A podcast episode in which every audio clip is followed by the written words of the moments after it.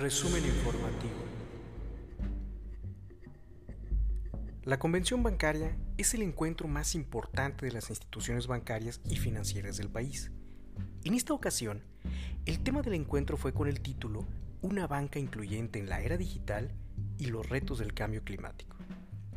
Hola, mi nombre es José Luis Carrillo Alonso y este es un breve resumen informativo de las noticias más relevantes del 85 Convención Bancaria 2022 de la Asociación de Bancos de México.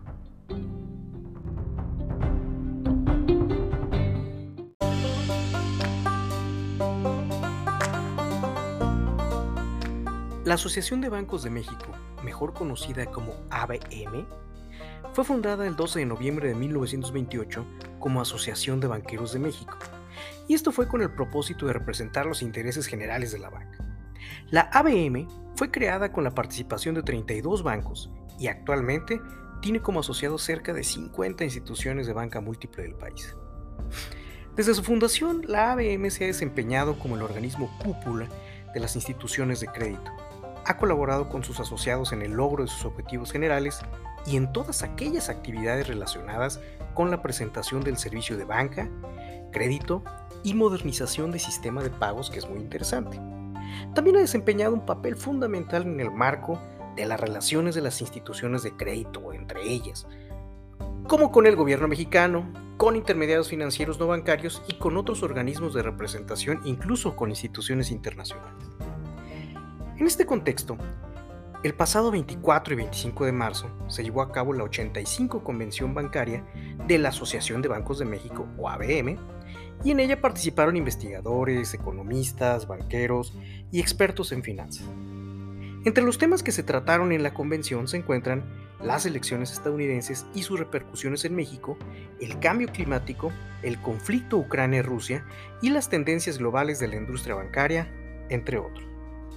Esto es interesante porque entre los personajes del ámbito económico figuraron Rogelio Ramírez de la O, secretario de Hacienda y Crédito Público, Jesús de la Fuente Rodríguez, presidente de la Comisión Nacional Bancaria de Valores, Gabriel Llorio González, subsecretario de Hacienda y Crédito Público, y personalidades interesantes como Ban Ki-moon, exsecretario general de las Naciones Unidas, William White, profesor en, en Howe Institute, que es una institución dedicada a la investigación en Toronto, Canadá, quien abordó en su ponencia el marco macroeconómico y monetario para el próximo trienio en la economía global y los mercados emergentes.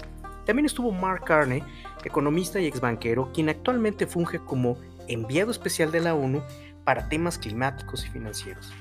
Lawrence Summers, exsecretario del Tesoro de los Estados Unidos, así como Tal Ben Sahar, experto en psicología positiva de la Universidad de Harvard, entre otras personalidades que asistieron. Fue una convención con el compromiso eh, de motivar también la equidad de género, ya que en el marco de este evento también se llevó a cabo la firma de adhesión de la ABM a los principios del empoderamiento de las mujeres de las Naciones Unidas y también la Alianza Global por los Cuidados del Instituto Nacional de las Mujeres y las Naciones Unidas, y se presentarán las acciones de la banca en favor de la equidad de género.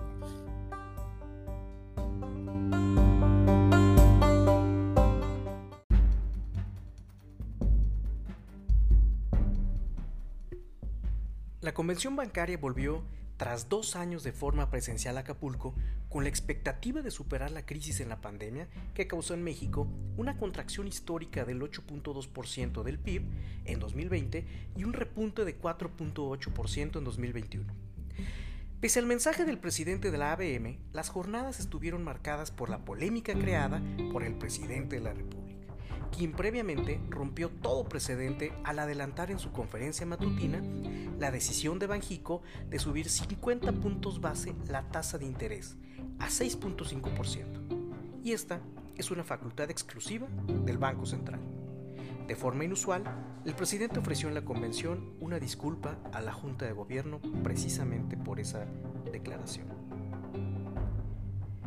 El representante de la ABM se dijo satisfecho con el mensaje de López Obrador, aunque el jueves le pidió un diálogo más constructivo y condiciones de certidumbre. Señaló que el presidente entiende la banca, que es, una industria importante, relevante y que puede apoyar el crecimiento económico y lo vieron muy positivo cuando fue cuestionado por la prensa. También reconoció que el presidente se comprometió a no hacer ninguna reforma a la banca y es una promesa que ha respetado. En la última jornada de conferencias, el ex secretario general de las Naciones Unidas, Ban Ki-moon, y el enviado especial de la ONU para las Finanzas y el Clima, Mark Carney, alertaron por los efectos del conflicto bélico en Ucrania que impactarán a México. Carney manifestó que la combinación de altos precios de los energéticos, algunas veces escasez, el riesgo de falta de carbón y de largo plazo en lo que se refiere a la competitividad climática van a generar esta transición. El presidente de la ABM reconoció también que la guerra ha reducido las expectativas de crecimiento en México, que además afronta una inflación mayor al 7%, su mayor nivel en dos décadas. A pesar de este panorama, destacó la solidez y el optimismo del sistema bancario al considerar que en México las condiciones están listas para invertir. Durante su participación en la inauguración de la 85 Convención Nacional Bancaria, el subsecretario de Hacienda y Crédito Público Gabriel Llorio reveló que este año en la plataforma de CETES se incorporará el Bondes G, que es el nuevo bono de desarrollo sostenible del gobierno federal. El funcionario agregó que este año se han emitido dos bonos soberanos sustentables en el mercado de euros. Ante el anuncio adelantado del presidente, analistas económicos pusieron en duda, una vez más, la necesaria autonomía con que deben operar Banjico, para que entre otras cosas deba gozar de credibilidad en el cumplimiento de su mandato principal, que es mantener la estabilidad de los precios. En el segundo plano, quedó el debate sobre cuál de las instituciones financieras acumula mayores méritos y posibilidades de quedarse con el negocio minorista de Citi, que anunció la venta de Banamex y ya ha llevado a levantar la mano a más de un interesado, como Banorte, de Carlos Han González.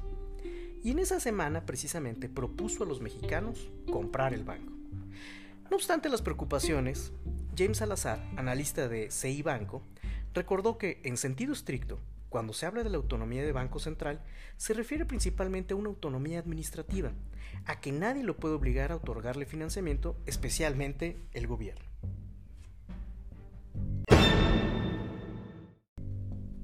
La Comisión Nacional Bancaria de Valores dijo que está trabajando en un marco normativo para que todas las instituciones financieras cuenten con los conocimientos básicos para prevenir y combatir los fraudes cibernéticos. Este proyecto se diseñó a raíz de la creciente demanda y éxito que tuvieron los pagos digitales en México como consecuencia de la crisis sanitaria. Y aseguró Jesús de la Fuente, presidente de la Comisión Nacional Bancaria de Valores, la importancia de este tema y de la prevención de fraudes.